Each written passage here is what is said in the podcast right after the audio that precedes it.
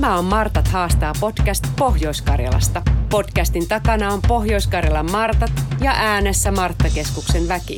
Täällä myö huostellaan ja haastetaan, kutsutaan kylään vieraitakin ja välillä ollaan ihan vain omalla porukalla. Pidetään tunnelma kotoisena ja kiva, kun tulet kuulolle.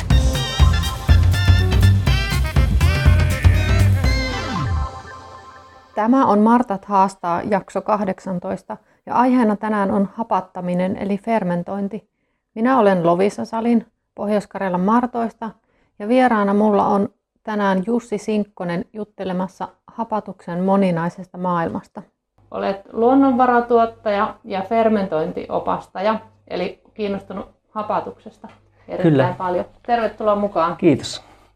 Mistä sait kiinnostuksen tämmöiseen hapatusharrastukseen, No se itse asiassa ihan alun perin kiinnostus alkoi vähän vastaavassa tilanteessa, eli ton Radio OIFM ohjelmaa tehdessä Joensuussa oli vieraana Tampereelta semmoinen tuottajakaveri, jo- joka oli kiinnostunut kaikista tota, mahdollisesta niin kuin tämmöisestä vähän omavaraisesta ja vähän erilaisesta ja vaihtoehtoisesta. Ja vei takapihalle etsimään villivihanneksia ja näytti, että niistä voi tehdä ruokaa. Ja siitä se kipinä niin kuin lähti. Ja monta vuotta sitten harrastin, kun itsekin on niin multimediatuottaja ja siitä koneen ääreltä on kiva lähteä luontoon. Ja sitten kiinnostaa ne kaikki semmoiset niksit, mitä voi niin kuin kotona tehdä ton ravinnon hankkimisen ja luonnon tota, tämmöisen tiedon rikastuttamisen kanssa. Ja sitten se loppujen lopuksi vei, vei koulun penkille sitten tuohon luonnonvaratuottajan opintoihin. Ja siellä sitten tuli vastaan tämä hapan säilöntä, että jos, jos tämä kiinnostaa tämä luonnon niin ravintoaitta, niin sitten kannattaa miettiä, että miten sen säilöö. Ja oli niin vahvoja perusteluja tällaisten omavaraistaitojen parissa harrastaneiden keskuudessa, että, että kyllä se hapattaminen on kaikkein niin energiaviisain tapa säilöä ravinteita. Ja sitten kun minun kiinnosti aika paljon se villivihannesten runsaus, niin sitten rupesin sitä kokeilemaan siihen tarkoitukseen. Siitä oli aika vähän loppujen lopuksi tällaisen koulutuksen puitteissa, että se oikeastaan niin puuttukin se semmoinen koulutus. Niin sitten se piti itse oppia siinä muun, muun tiedon sivussa, mutta siinä sitä mukaan kun oppi villivihanneksia tuntemaan laajemmin, niin sitä mukaan niitä sitten aina, aina tota fermentoi ja säilö suoraan niityltä purkkiin suolan ja veden kanssa ja sitten maisteli. Ja se oli ehkä sitten se käänteen tekevä hetki, kun kesällä ensimmäiset villivihanneshapatteet oli valmiit. Ja sitten kun se suolainen vihannes, se maistui niin raikkaalta ja oli jotenkin, se oli niin hieno, hieno ja semmoinen raikas ja puhdas. Ja, että ihan niin kuin muuta, mitä voisi kuvitella, kun se siellä, siellä tota hautuu monta viikkoa, niin se onnistui niin hyvin se nokkosvuohenputki hapate, että, että sitten siitä tuli monen vuoden, monen vuoden tuota, joka vieläkin jatkuu se tutkiminen.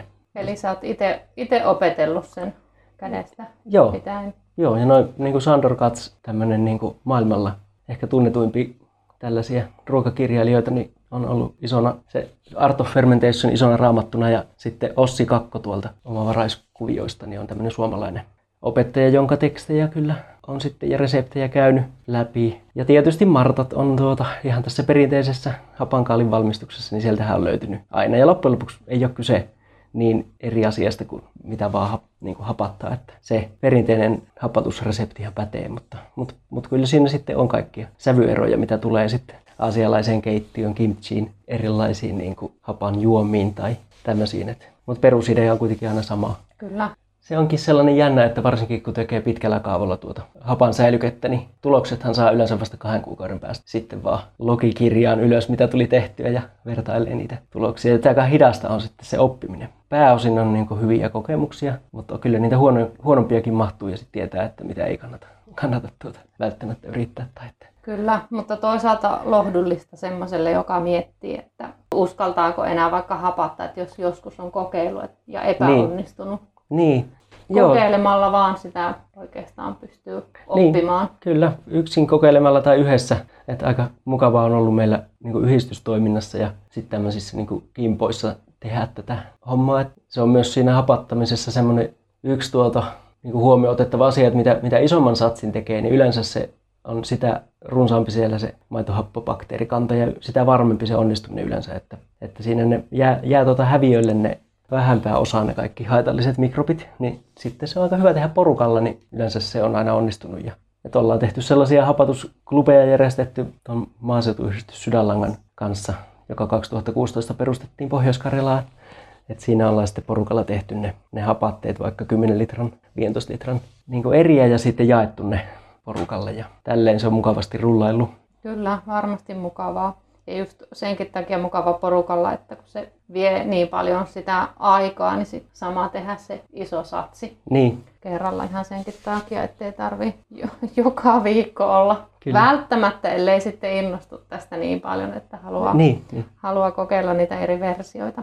Mutta mainitsit tuossa sen, että ravintoaineet säilyy Joo. hyvin näissä hapatetuissa, fermentoiduissa tuotteissa. Mitäs muuta hyötyä tästä sitten? No tietysti se probiootit, eli, eli sitten maitohappobakteerit ja niiden tota, ne auttaa tuota suolistofloraa toimimaan paremmin. Ja sitten myöskin yleensä se hapatettu niin kuin ravintoaine on, on vähän niin kuin valmiiksi sulanut semmoiseen helpommin sulavaan muotoon vatsassa. Et että se niinku auttaa tunnetusti tuota vatsan toimintaa. Ja, ja sitten tietysti onhan tuota, mitä nyt tässä varsinkin viime vuosina on vielä syve, syvällisemmin syventynyt noihin, noihin suolistomikrobien toimintaan, niin koko ajan kaikki saatava tieto, mitä julkaistaan, niin on tavallaan uutta tietoa ja koko ajan se syvenee niin kuin maailmallakin se tietämys siitä, että miten merkittävässä roolissa se suolisto on.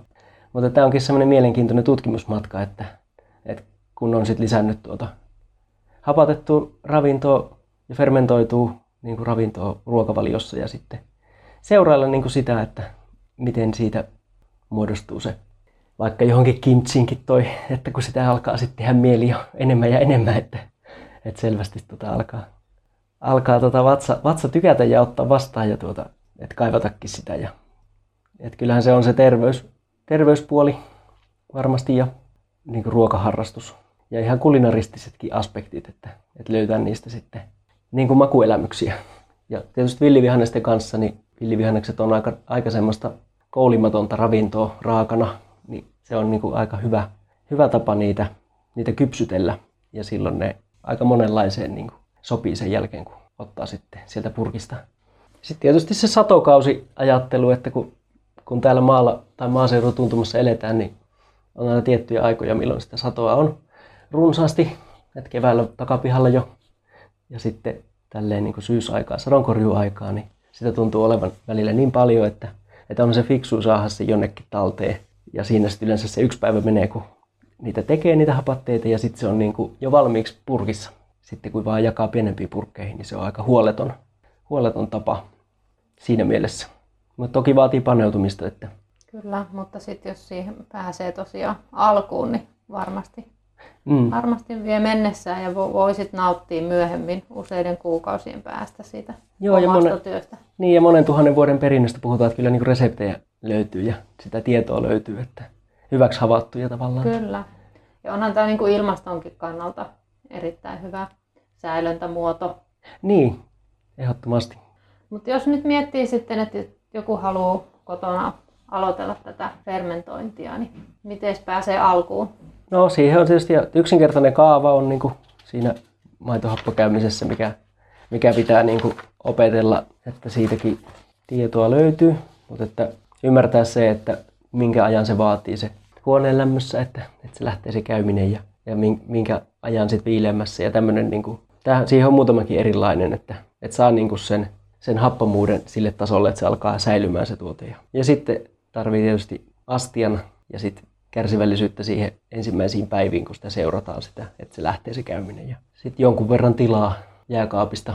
Se perinteinen hapankaalivalmistus, se vaatii vielä niin kuin semmoista välisäilytystilaa myös semmoista 14-18 asteen, mutta sitten jos tekee kimchiä tai pikahapatteita, niin niissä riittää, kun on vaan sen kolmisen päivää huoneen lämmössä ja viikko jääkaapissa ja sitten pääsee jo maistelemaan. Että vasta myöhemmin itse asiassa itsekin oppinut on nopeamman menetelmän ja melkein voisin suositella tuommoista kimchiä niin ehkä ensimmäiseksi tai sen tyyppistä pikahapatetta ensimmäisessä kokeiluksi niin ei tarvitse niin älyttömän kauan odottaa niin kuin monta, monta viikkoa, että, että pääsee, että siihen pääsee ehkä helpommin niin kuin alkuun. Eli tarvii purkki, säilytyspurkki, käykö ihan tavallinen lasipurkki siihen? No joo, ihan käy, että yleensä joku litra olisi niin kuin minimisuositus. Mutta kolmen litran purkkeja itse olen käyttänyt ja sitten se tarkoittaa niin villivihannesten kanssa esimerkiksi semmoista puolen päivän työtä keräillä se kolmen litran purkki täyteen. Sitten kaalin kanssa niin ei niinkään kauan, että meekku sen kaalin pilkkoja täyttää. Ja siihen on hyvä olla siis käymislukkoja ja ritilöitä ja tämmöisiä, mutta, mutta tuota, jos on niin aikaa siihen alkuvaiheessa paneutua ja seurata sitä käymisen alkuun, niin sitten voi, riittää ihan vaan purkki ja kansi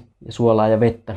Et tärkeintä on, niin kuin, että se pysyisi pinnan alla se hapatettava materiaali, että se ei, pääsisi ilman kanssa kosketuksiin, niin silloin se ei pääse pilaantumaan. Ja yleensä se nuijitaan se kaali tai muu vastaava, että siitä tulee se oma neste, mihin se säilytään, mutta sekään ei ole niin ehdotonta, että, että jos ei onnistu sitä saamaan tarpeeksi nestettä, niin aina voi lisätä vettä ja suolaa. Ja silleen me niin kanssakin on tehnyt, että yleensä niin reilun veden kanssa niin se vähän myös tavallaan niitä voimakkaita makuja vähän miedontaakin, että liukenee sinne veteen ja siihen käymisliemeen. Kyllä, ja sitten nämä pitää olla ehdottoman puhtaita ne Joo. astiat, steriloidut purkit. Niin, desinfioi niin kuin hillon valmistuksessakin, niin, että liottaa ja sitten keittää. Toki tuota, tästäkin niin on, on tuota, muistan koulukaveri sanoa, että tekee et ei, ei hän ole jaksanut aina niitä. Että hän tekee niin paljon, että jos sieltä joku pilantuu joskus, niin ei ole tuota haitannut, mutta mm. että mutta ehkä aloittelijan kannattaa niin, suosittelen, pelata. Suosittelen, että antaa se ajan sille. Mutta myöskin siis sanon, että ei tarvitse olla hysteerinen, koska koska tämä tota, kokemus osoittaa, että yksi 20 purkista oli mennyt pilalle, niin että tuota, kyllä ne maitohappobakteerit aika, aika hyvin huolehtii siitä, että jos niille vaan on hyvät olosuhteet. Mutta joo, onhan se silleen työlästä, että ei sitä kannata sen epäpuhtauksen takia riskerata, että ollaan niin kuin, pieni vaivahan se loppujen lopuksi on illalla purkit likomaan ja sitten kun aloittaa, niin keittää ne isossa kattilassa tai laittaa uuniin. Ja sitten on vielä tuota etikkavettä käy, käytetty, niin kuin pyyhitty rätillä ja etikkasuihkeella, eli 10 prosenttia etikkaa ja vettä, niin sitten näitä leikkuulautoja mm. ja muuta pyyhitty, niin Kyllä. se on varmistelu. Ja sitten puhuit siitä suola, suolan käytöstä, suolaliemestä. Joo. Eli jos, jos mietitään vaikka sitä hapankaalin valmistamista, se nyt on varmaan just semmoinen perinteinen, mm.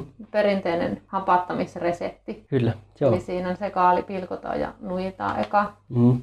Niin se, siihen niin nyrkkisääntönä on niin ruokalusikallinen suolaa litraa kohden. Eli, eli puolitoista prosenttia on se suolapitoisuus yleensä. Ja yli 5 prosenttia on, on jo haitallinen, että sitten se ei enää oikein se käyminen taho alkaa ja sitten vähemmälläkin suolalla pärjää. Mutta se suola on tosi tärkeä siinä, että myös se pitää puhtaana, että se silleen desinfioi sitä. Niin, estää niitä niin. haitallisia mikrobeja Kyllä. siihen asti, kunnes se on tarpeeksi mm. hapanta. Joo, ja sitten tietysti myös mausteet niin auttaa, auttaa säilymisessä. Et valkosipulia, niin siitä, siitä on ainakin just siinä kintsi korealaisessa keittiössä sen tuota säilyttävistä ominaisuuksista puhuttu hyvää. Ja sitten näissä ehkä tämmöisissä pohjoisissa resepteissä on käytetty vaikka katajamaria, joka tunnetaan antibakteerisena. Ja se on aika hyvä hapankaalimauste.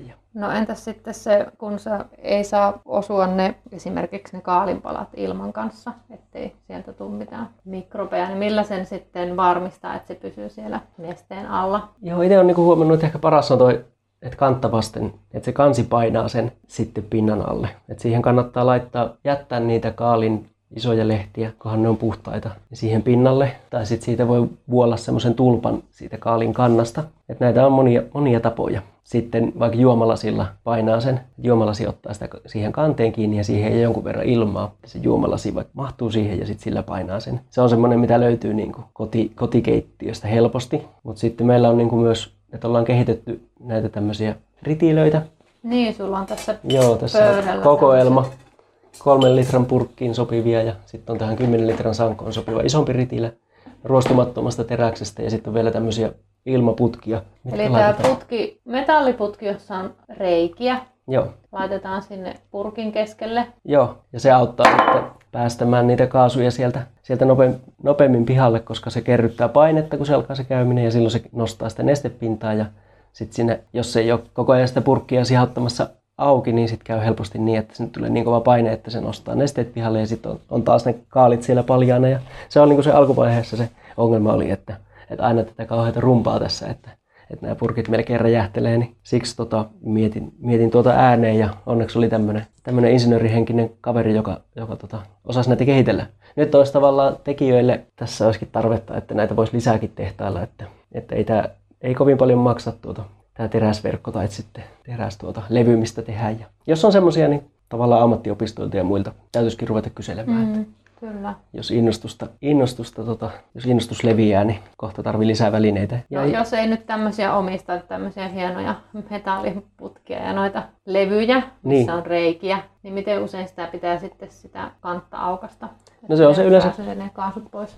Aamu ja illoin yleensä, että se on se kolme vuorokautta viiva viisi vuorokautta huoneen lämmössä, niin silloin se alkaa toisen päivän kohdalla yleensä se käyminen ja sitten sitä kannattaa siinä, siinä tuota niin kuin vahtia. Ja yksi hyvä paikka on vaikka tiskikaapin, tiskikaapissa, niin jos sieltä tuleekin jotain, niin ei, ei mene sit kaapin hyllyt sotkuun. Ja, mutta jos sitä ei ihan niin kuin kunnolla suljekaan sitä kantaa, että jättää vähän sitä raulle, niin silloin vielä helpompi. Mutta se on yleensä silleen, ylimääräiset paineet sihautellaan siinä, siinä kolmen päivän aikana niin kuin aamuilloin. Ja sitten se siirretäänkin jo viileämpään yleensä, niin sitten se rauhoittuu, mutta kannattaa sitä silti seurata. Mut, Sitten entäs se pH?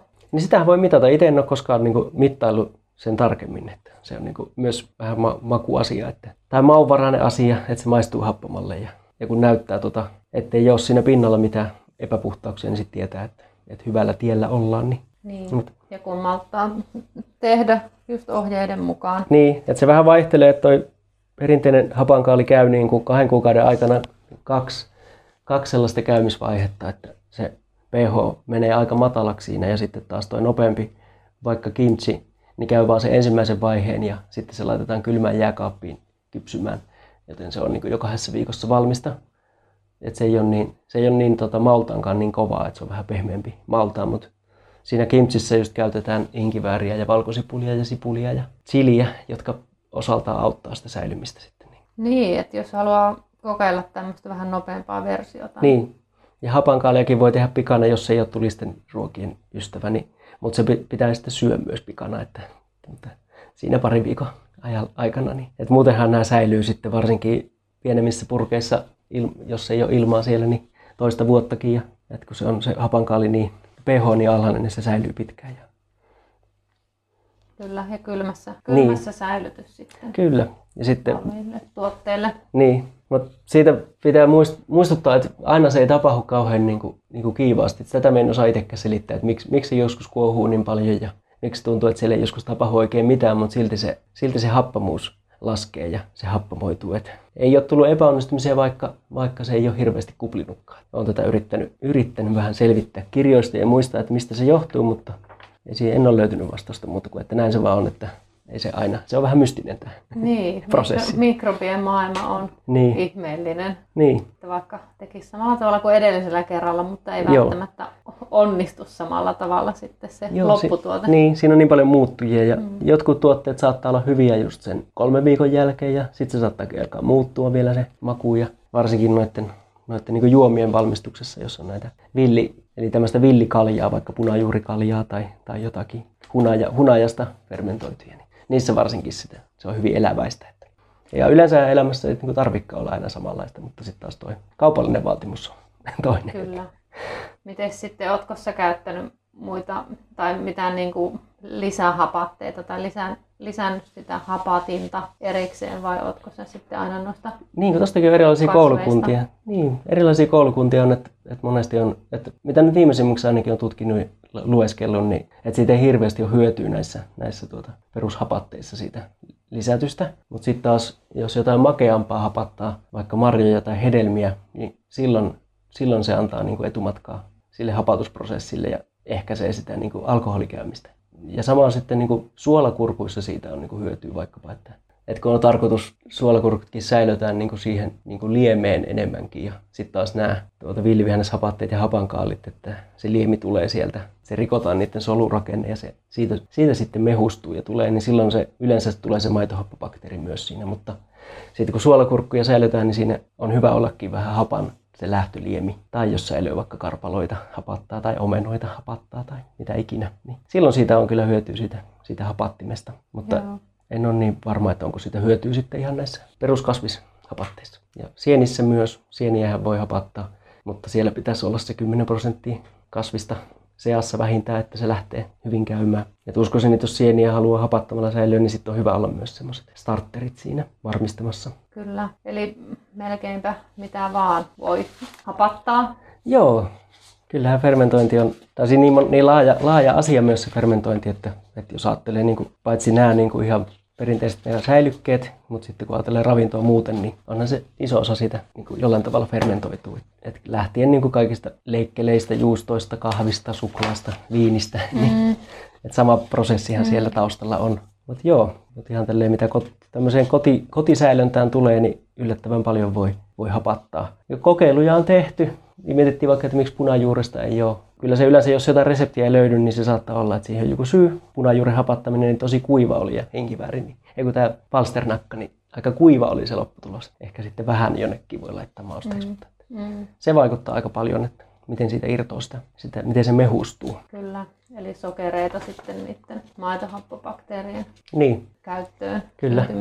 Ja tässä, tässä mulla itse asiassa onkin, onkin tuota listaa vähän erilaisista niin hapatteista. Niin paitsi, että on nämä villivihanneshapatteet ja vihanneshapatteet, niin sitten myös yrttejä voi hapattaa.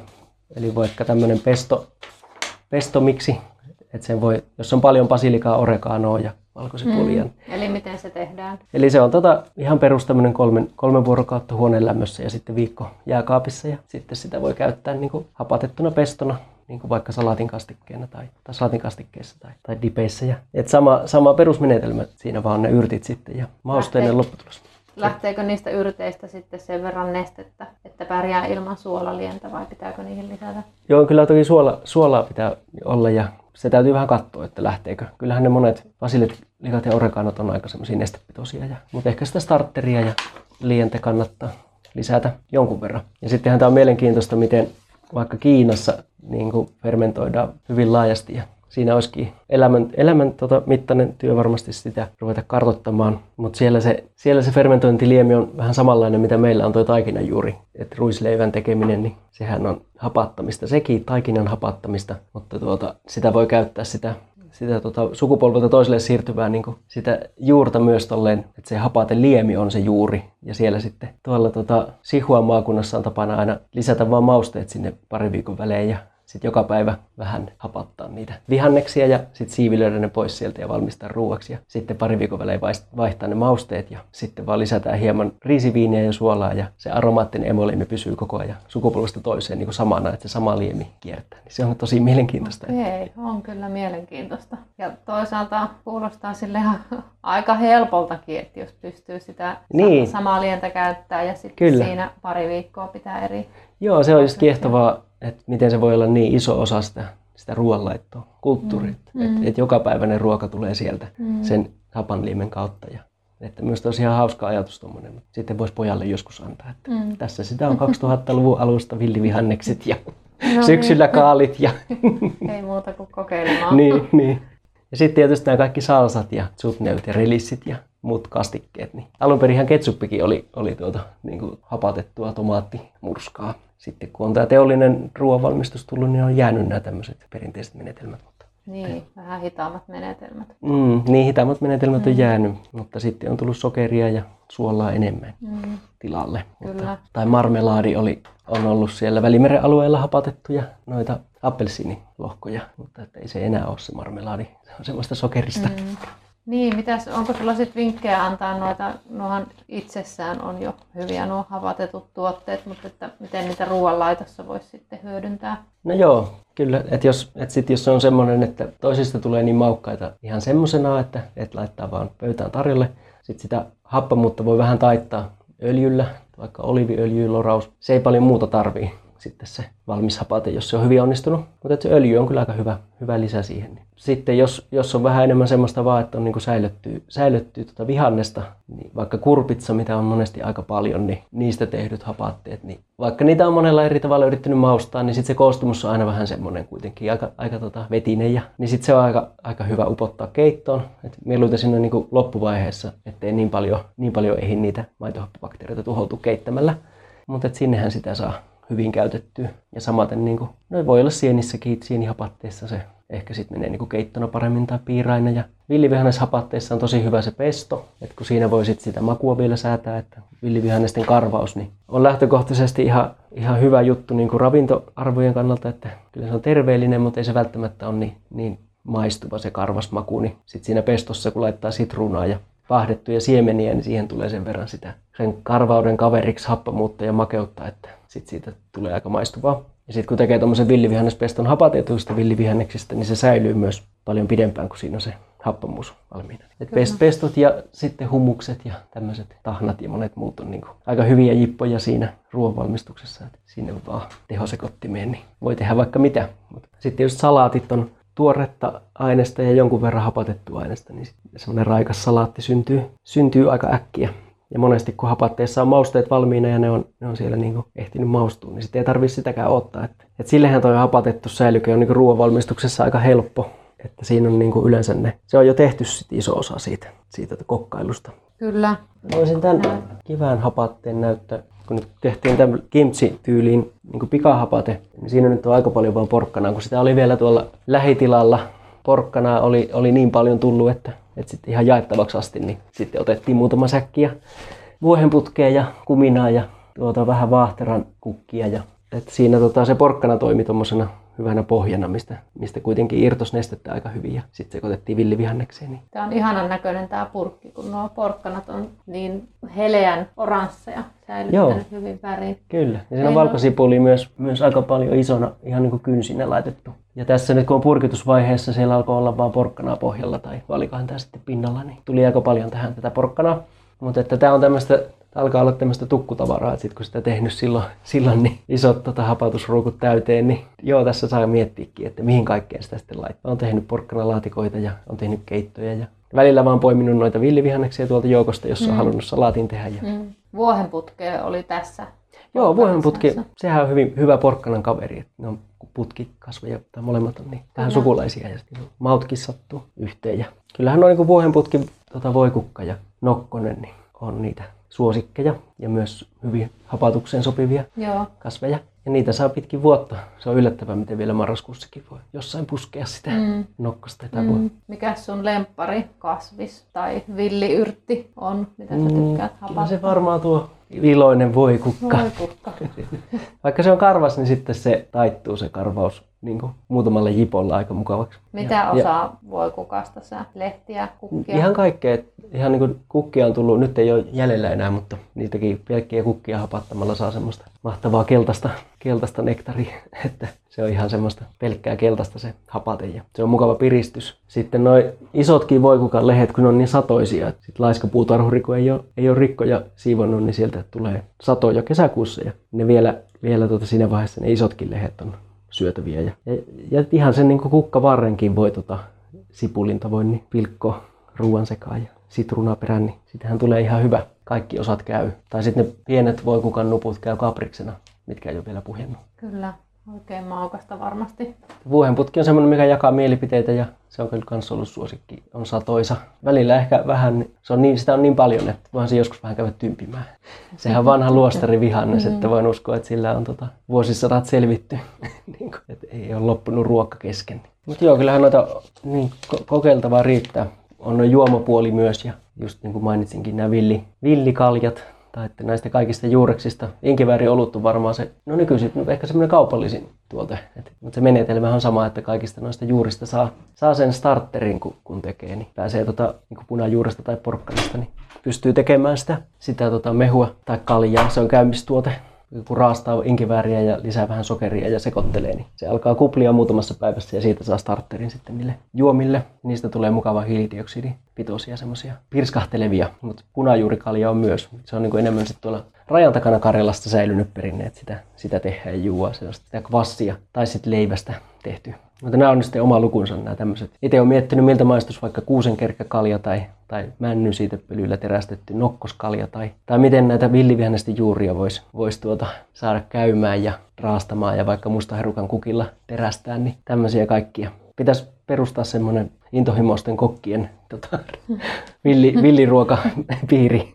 Kyllä. Har, har, harrastamaan niin. ja kokeilemaan. Voi, voi testata. Samalla saa roima-annoksen niitä mikrobeja sitten, Kyllä. kun maistelee. Että joka päivä pitäisi jotain villiä syödä, kun niin. se on yllättävän runsas se, siellä se mikrobikanta niissä villeissä kasviksissa. Ja sitten taas meillä se uhkaa köyhtyä, kun, niin. kun on, on tota, perusruoka on vähän köyhempää nykyisin. Kyllä, eli tässä hapattamisessakin on vaan melkeinpä taivas rajana sitten, kun innostuu. Kyllä. No, yleisimpiä, että jos nyt sitten innostuu kokeilemaan vaikka sitä hapankaalin tekoa tai muuta, niin tuota, yleisin kysymys on aina se, että, että kauheasti kuohuu tai ei kuohu ollenkaan. Ja tässä jo aikaisemminkin oli puhetta siitä, että yleispätevää selitystä en, en niin ole mistään löytänyt enkä osaa antaa, mutta että välillä ne, välillä ne kuohuu ja kuplii runsaasti ja joskus ei. Yleensä kumpikaan ei ole ongelma. Että jos niin sen peruskäymisen lisäksi tulee niitä kuohuja siihen pinnalle paljon, niin silloin ne kannattaa vaan kaapia pois ja tarkistaa, että kaikki on mennyt, pysynyt siellä pinnan alla ja edetä vaan ohjeen mukaan. Ja aina voisit jossain vaiheessa maistella, että onko sitä happamuutta tullut siihen ja ennen kuin siirtää sitä sitten viileämpää tilaa. Ja sitten tietysti hankalampi ongelma on noin hiivat, eli valkoinen hiiva, tota, semmoinen kerros, se on erilaista kuin home ja sen myös niin kuin hajusta voi erottaa.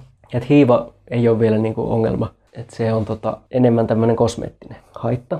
Ja voi olla, että varsinkin villivihanneksissa, että niissä on niitä villihiivoja aika paljon, niin joskus se tekee semmoisen kerroksen. Ja siinä maussa se on vähän semmoinen, ehkä vähän vaikka olut hiivat maun puolesta tulee mieleen joistakin, jos on sitä hiivaa. Kyllä semmoisenkin voi vielä käyttää vaikka keittoihin, mutta sitten tietysti homeen kanssa pitää olla huolellisempi. Et jos on pikkasenkin hometta, niin silloin se home on juurtunut sinne jo aika syvälle ja silloin tuota, ainakin ison osa sitä pintakerroksesta on pilalla. Ja jos on isompi satsi ja se on just huomannut sen homeen, ja, niin silloin niin kuin todennäköisesti turvallista ihan sitä puoli, puolta sitä pohjasta vielä voi käyttää. Mutta mutta yleensä silloin on ollut sit joku, ja yleensä se toistuu se ongelma, että sit siinä on joku epäpuhtaus.